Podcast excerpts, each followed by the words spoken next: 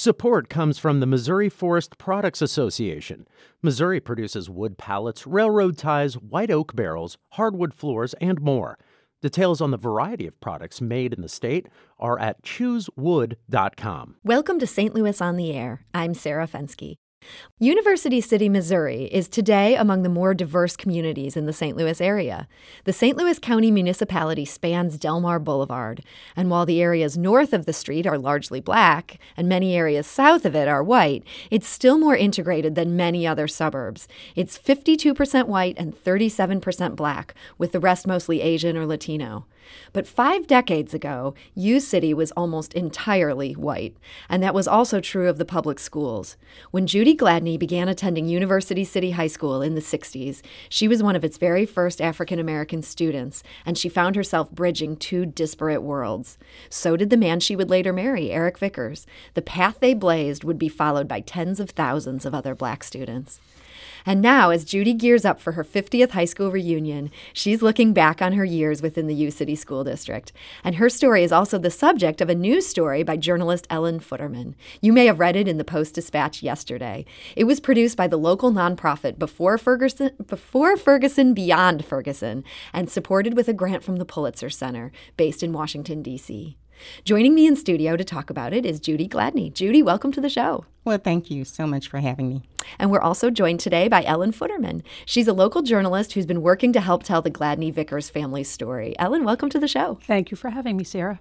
Do you have a question or comment about the desegregation of University City High School for our guests? Or maybe you or someone in your family helped to desegregate another school. We'd love to hear about your experience. Give us a call at 314 382 8255. That's 382 Talk.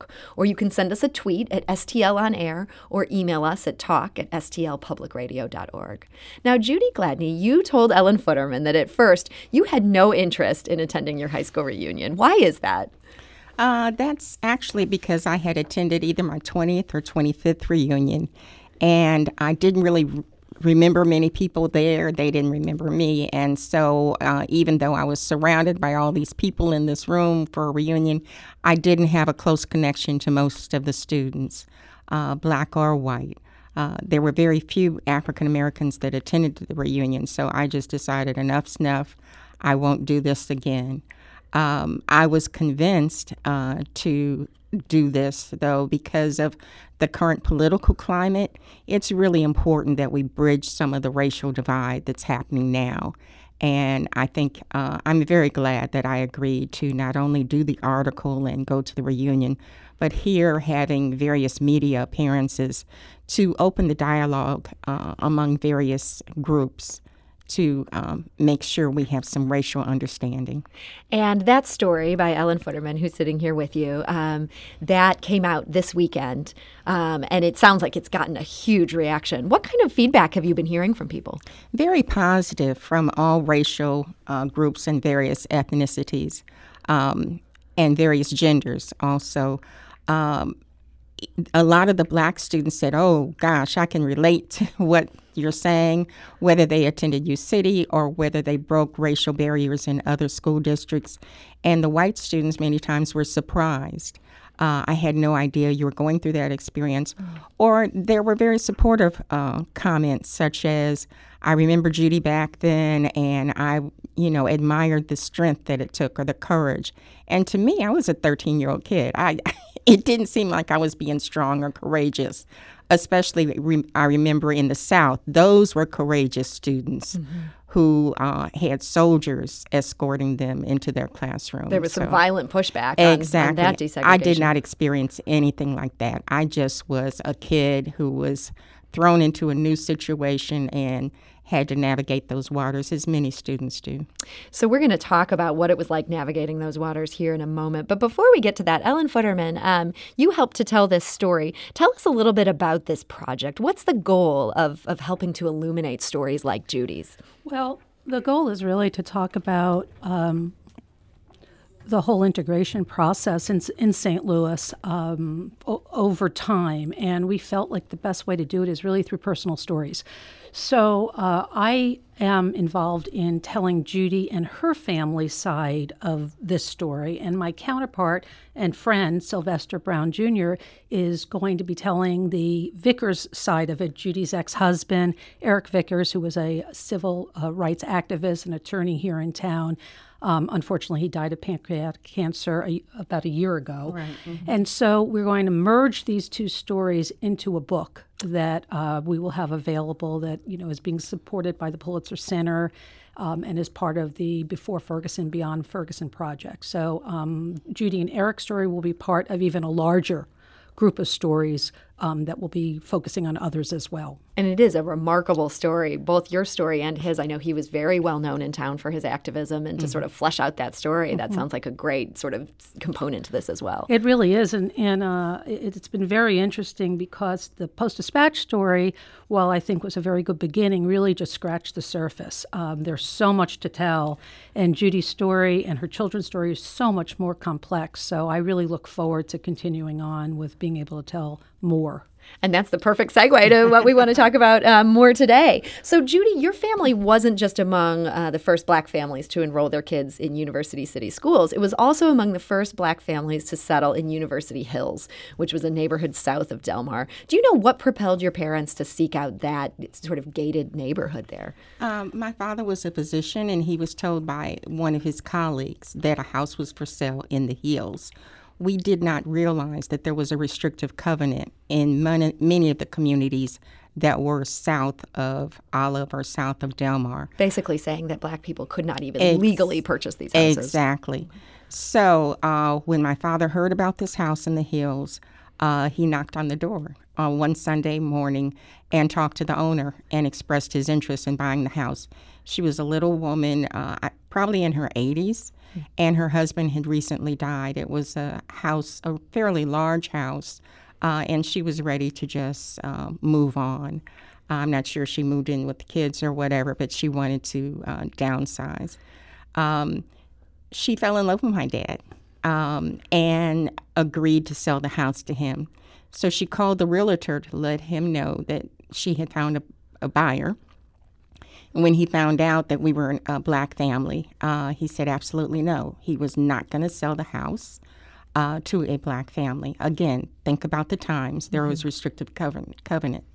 Um, so the owner was this spitfire of a woman, and she was like, Nobody's going to tell me who I can sell my house to. There was 120 days left on her real estate contract. She sat out that time. She had a couple of other offers. One offer was at least five thousand more than what my parents had uh, agreed to pay, which was the asking price. And this woman, with the kindness of her heart, said, "No, I'm selling to Dr. Gladney." I talked to him, and uh, that's who I'm going to sell the house to. Wow. We were not the we were the first family in the hills, and we found out uh, after we moved that the community had meetings about what's going on? Black folks are moving into the hills. This black family is, you know, going to now be our neighbors. So you have to realize the context of the time. It was almost like a, a revolution, revolutionary type of uh, situation. It was groundbreaking. And that this 80 year old woman kind of led the way. Exactly. If it had not been for her, we would not have had that house. And so you were 13 um, mm-hmm. um, when your family moved. I understand you didn't really want to, at least you didn't want to go to the schools. I was um, mad, to be truthful.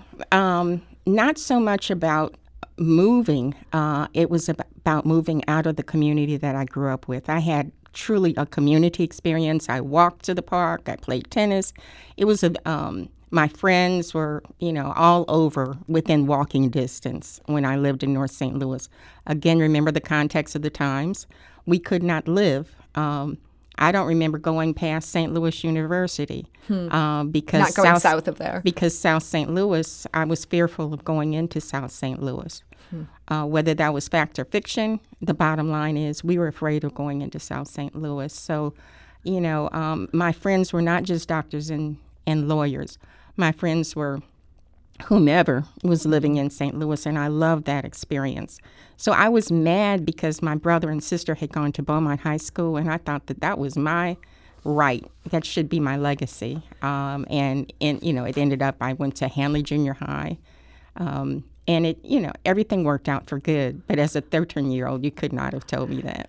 I, I love uh, when Judy was talking to me about that. And she said, you know, the city at the time, they didn't have junior high schools. Ninth grade was high school. And she's like, what's this junior high school thing? Right. what are they doing out in the suburbs? I had never heard of a junior high school, so I was I was pretty miffed at the whole idea of going to a junior high, of uh, not continuing the legacy that my brother and sister had at Beaumont. Now, Ellen, you described Judy's experience as quote bridging two worlds. Judy, would you, how would you characterize those two different worlds of um, these kids that you met in your sudden new life, right in the middle of junior high school? Um, I believe it's Langston Hughes has written a poem, We Wear the Mask. So every black person in America bridges at least two worlds. So that my experience was no different than that. Uh, you talk one way when you're talking to your black friends. You talk another way when you're talking to your parents. Mm-hmm. You talk another way when you're talking to, uh, you know, your teachers or whatever. So that's not a unique experience in the black community. What was unique is I had never been exposed to Jewish hmm. people. That was the cultural awakening. And I absolutely love it. I love the fact that we lived close to Hasidic Jews. So I would see um, the men and the families walking to their synagogues or temples.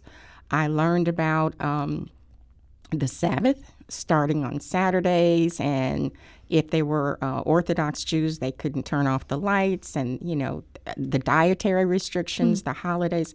That was fabulous to me. Um, and there is, um, to me, there's a kinship between blacks and Jews. Historically, uh, we have been oppressed in different ways, mm-hmm.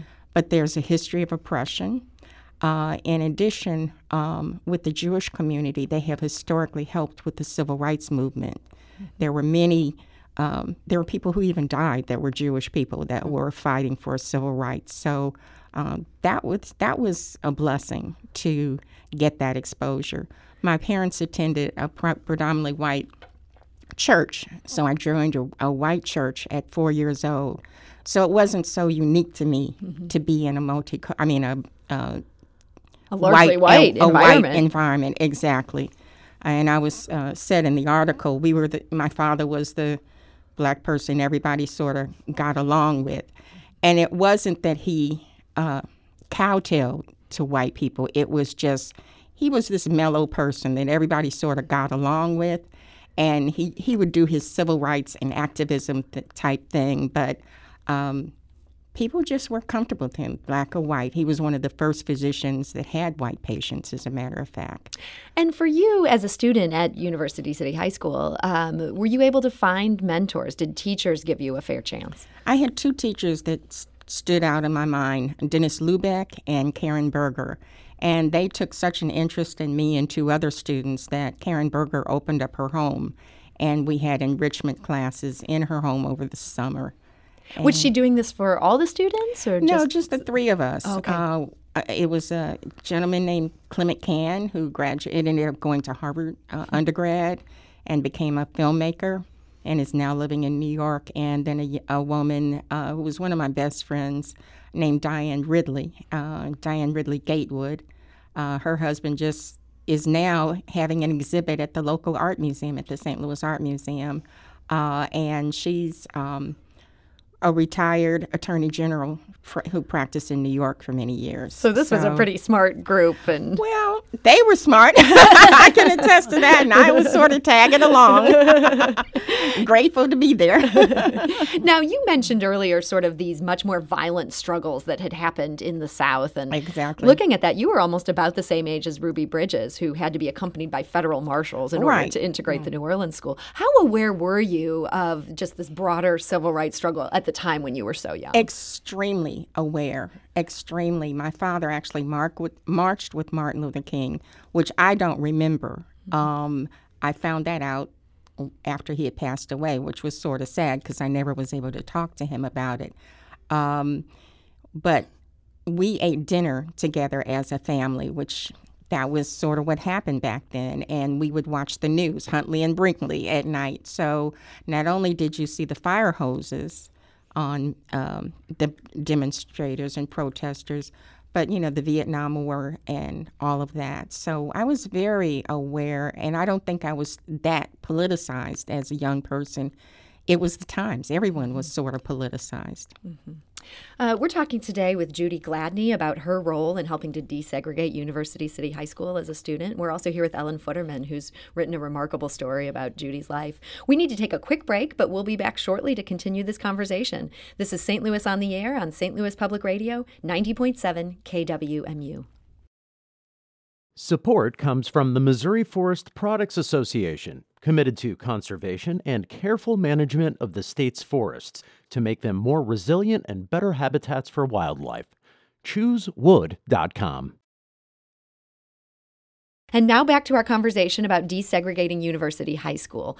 And also a note related to that um, two of our guests today, Ellen Futterman and Judy Gladney, will also be speaking at a different event Friday evening at University City Public Library. And we want to encourage you to join them for that.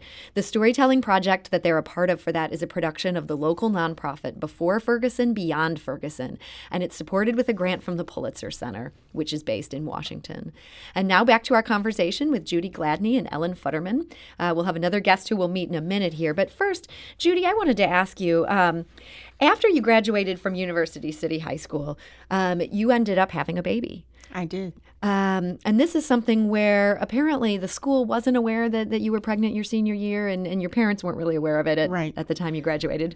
Well, actually, they were aware by the time I graduated. I. Uh, I didn't even know I was pregnant until I was three months pregnant, mm-hmm. and um, I was given the the option of having an abortion, uh, but I would have had to gone out of state to have the abortion. That just did not feel right to me, um, and so I chose to have the child.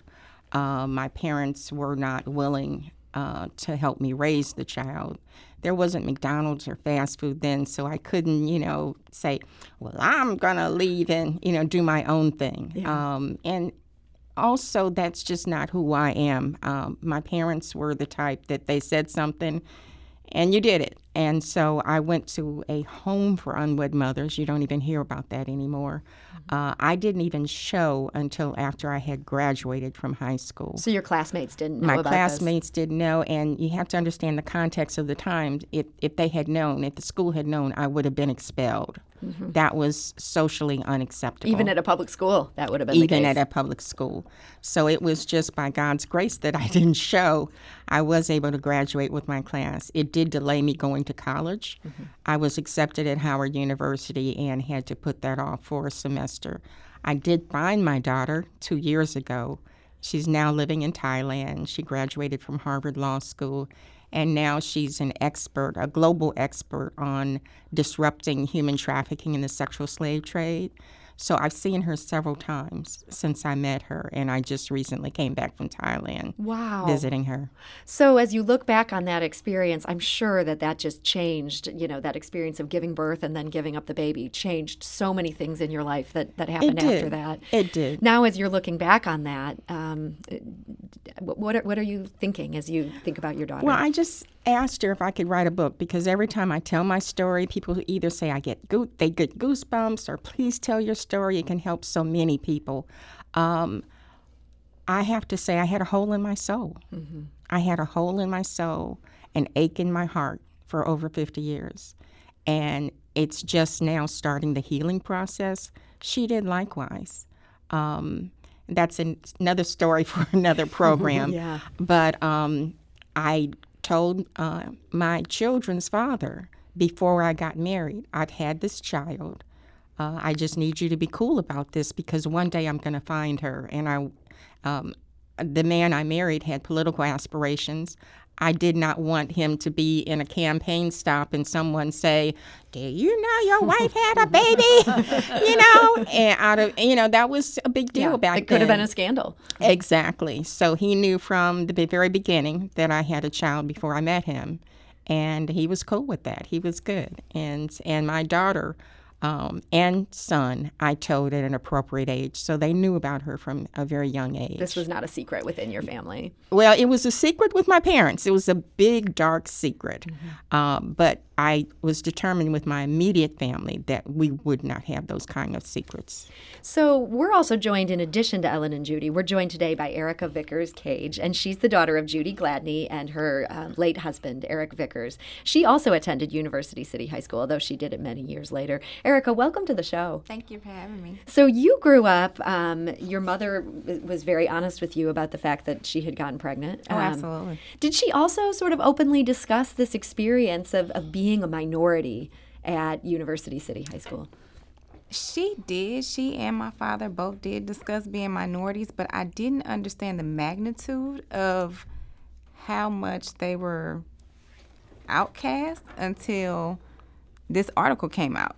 really, until the article came out. I mean, we've been having these interviews, but when I actually read the print, I, it just didn't. It didn't resonate whatsoever. How much they, you know, there are only sixty black kids. I think the article said Out of I- 600. I had In a very large high school, I yeah. had no idea. And you had a much different experience. Much different experience. What were the what was the racial breakdown at, at U City Oh, it High was School? predominantly black. I Okay. would say it would be opposite. There are probably about fifty white children. Yeah. so that was a much different experience. Yeah, I think it was total opposite. Is it hard to relate then when you hear about just this this dramatic different experience your mother had at the same school? It is hard to relate. I, I don't because I was around black people, which I say my people, then I just I felt comfortable. I didn't feel like an outsider whatsoever. I felt and even the white people, I was friends with them as well. Um I could tell that there was some differences and that they might have felt like outcasts. Um, but I was always friends with them. Um, It was so interesting to me when I would when I would talk with Judy about her experience. I would get one story. When I would talk about Erica and her experience, I'd get a different story. When I talked to both of them, it was interesting because Erica didn't really see any problems with certain things, and Judy would say. Well, you know, you got an A on this uh, on this exam where you sh- and you have all these grammatical errors in this. Uh, how could this teacher pass you, and so on. So her expectations and Erica's expectations were completely different over that time. Judy, it did come across in Ellen Futterman's uh, terrific story that you were very unhappy with the education that your daughter got. Oh, yeah. Um, what, you just felt it wasn't academically rigorous enough, or what, what do you think was going on there? Not only did I not feel it, but we come from a family where education is stressed. You are expected to choose where to go to college. It's not even an, uh, a question of will you go to college. So when Erica would come home and not have homework, and I knew how many hours I would spend. You know, you might have a term paper that's 40 pages or whatever, and that's just one of your college courses. I told her if she didn't figure out how to have homework, we would start having homework that I would give. And I would relate to her about Rose Kennedy. I remember how Rose mm. Kennedy, at the dinner table, they had to have almost reports, uh, book reports. So I told her, okay, listen, if you're not going to get it at U City, you're going to get it from Mama Judy because you are going to be prepared. Erica, um, was that unusual? she is not like it's nice to know we have someone to vouch for our, our guest's truth here. Erica, was your mom um, more strict than the, the mothers of your friends? yes, very much more strict. Did you appreciate that at the time? No, not whatsoever. I was mad at the time. I didn't understand whatsoever. Now that I'm older, of course, I appreciate it. But no, at the time, I was extremely mad. I mean, if the teachers didn't give homework, then why do I have to do extra? Why do I have to read all these extra hours? I didn't get it at all. Now, Ellen Futterman, you also interviewed um, Judy's son and Erica's brother, uh, Aaron Vickers. What was his experience like in that same system? Well, his was even, um, I think, more fractured, perhaps, uh, because he started off at the same uh, elementary school that Erica had gone to, Jackson Park. But by the time he was going, he felt like a lot of the kids, and he didn't really, he didn't really uh, distinguish between black and white kids, but he felt like a lot of the kids were being pushed through. That uh, they weren't uh, really taking the time with them that they maybe needed, um, and he also talked a little bit about pressures that he felt by the time he finished Jackson Park and, and moved on to middle school, where um, not that he had many that many white friends at Jackson Park. There were a few in the neighborhood, but he felt like he could no longer be friends with them. That he was having pressure from his African American friends not to be friends with any of the kids that he had played soccer with, and that was another thing he said. He said he was a really great soccer player, but soccer uh, wasn't deemed a respectable res- uh, sport for an African American kid like himself as say basketball and football were. And he said and he was a really great okay. soccer player. Now he hmm. did go on to play football, and he was very good at that. But um, you know, he, he, looks back a little wistfully at, at, at those missed experiences. Now, Judy, um, after you and Erica ended up, uh, after you and Eric ended up divorcing, you moved to Creve Coeur just to get him out of the U City district. Did that help That's at all? True. Um, you know what? It was another two edged sword because educationally it was better. Uh, but he had never encountered racism hmm. because U City has a somewhat liberal mindset. So he had always had like a United Nations type experience in U City. Uh, and he had no problems with the white or Jewish kids that were still there. But the Pattonville district spans a lot of different social economic levels. So you have working class people, and then you had kids that were driving their personal BMWs or maybe even Mercedes. A lot of wealth in that district there. A lot of wealth and a lot of working class. I mean, it really and a lot so, of friction. Uh, yes, and, and there were there was the whole deseg uh, kids that were bussed in. So he sort of gravitated toward the deseg kids. Mm-hmm. Um, he didn't feel close to the kids, the black kids that grew up in the schools, because sort of the same reason I didn't feel close to the kids at U City. They had formed their own, their social groups in grade school. Um, to speak to his experience being different than Erica's, Erica had a very strong black principal at the elementary school. Mm-hmm. By the time Aaron was there, there was a white principal who I really got the feeling she had not had much experience dealing with a black student population. Mm-hmm. So there were some things like time test that Erica did from first grade until she graduated in fifth grade. And each year you took those same tests. And by fifth grade, you could do those math problems in your head. Um, by the time my son came along, they had said, well, you know, everybody has a computer, and that's a joke. Um, and so we don't need to do the time tests. Hmm. So his education was not the same quality that Erica's was. Um, and he was very frustrated when he went to Pattonville. The black kids were uh, admonished for sagging or whatever, but the black, the white kids could have purple hair and spiked leather things around their neck, or you know, earrings in their you know nose, or multiple earrings in their um, ears. So there was a big double standard about what was acceptable for the white population to wear and what the black population could wear. And that had to have been and, frustrating. And that was based on fear. Mm-hmm. They were distrustful of these black students that were now within that school. And that's a universal problem. That's not a Pattonville problem. Mm-hmm. Now, I know the University City Schools that they have a, a, new superintendent who I'm told is very good, and they're mm-hmm. really working at, at, trying to get that district where they where they think it should be. But it sounds like Erica, you kind of hit it at a point when it was in transition and, and things maybe were headed in the wrong direction.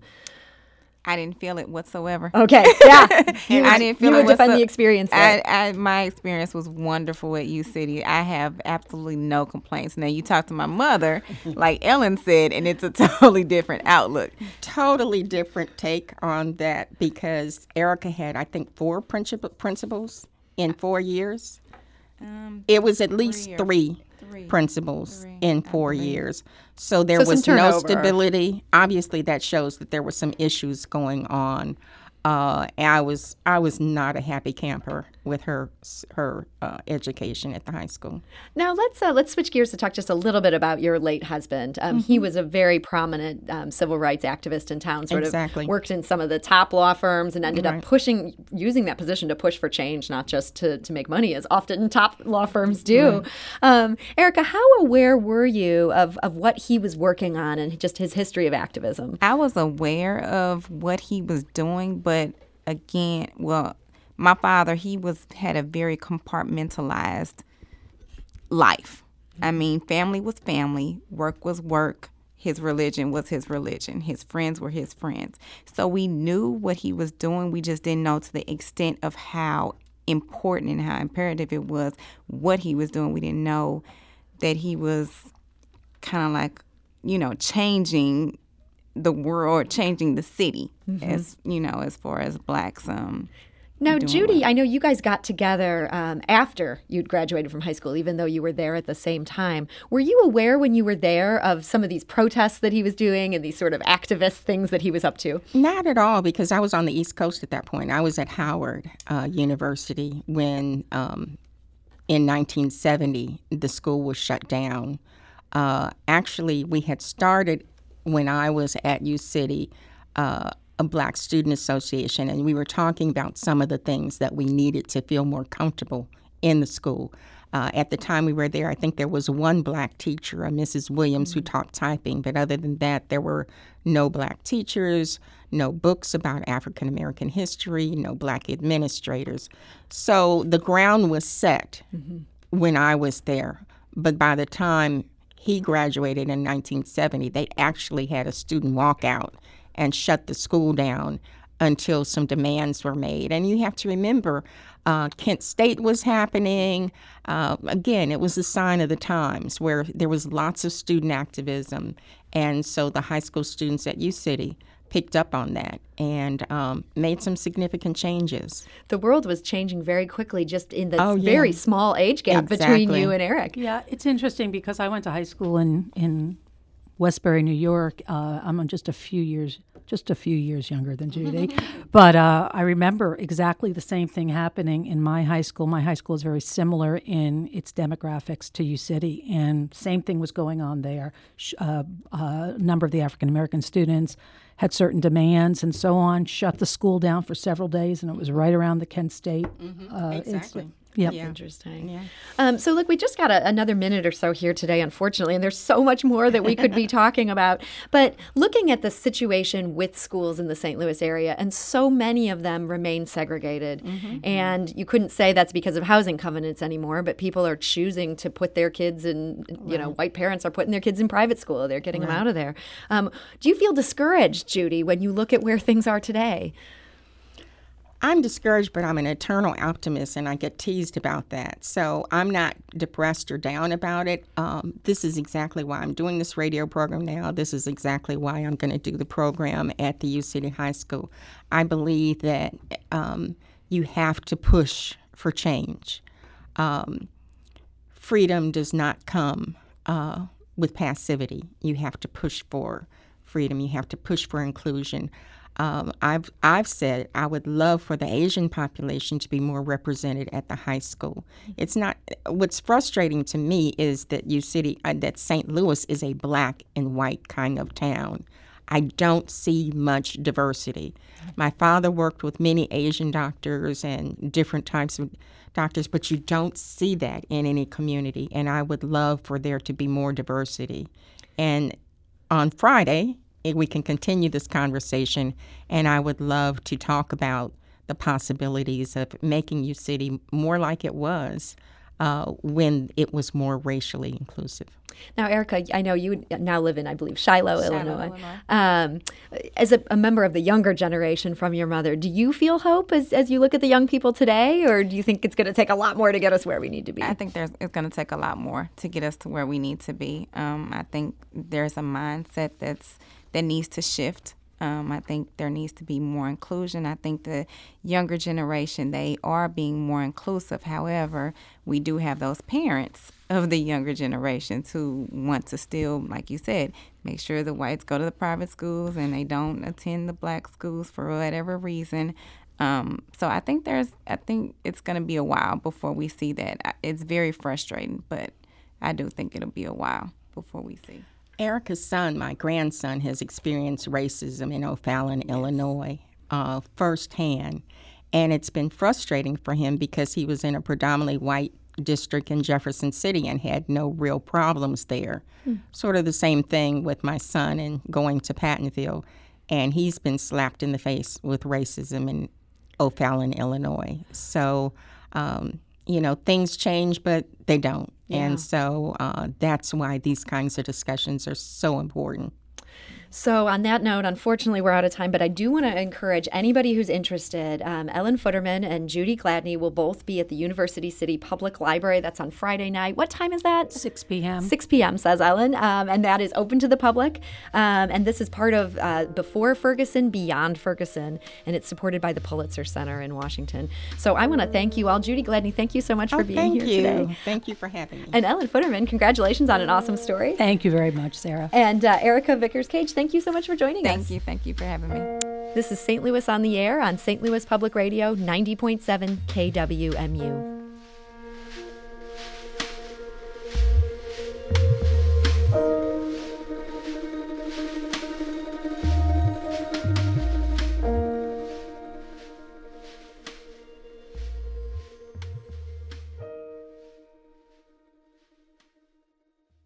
Support comes from the Missouri Forest Products Association. Missouri produces wood pallets, railroad ties, white oak barrels, hardwood floors, and more. Details on the variety of products made in the state are at choosewood.com.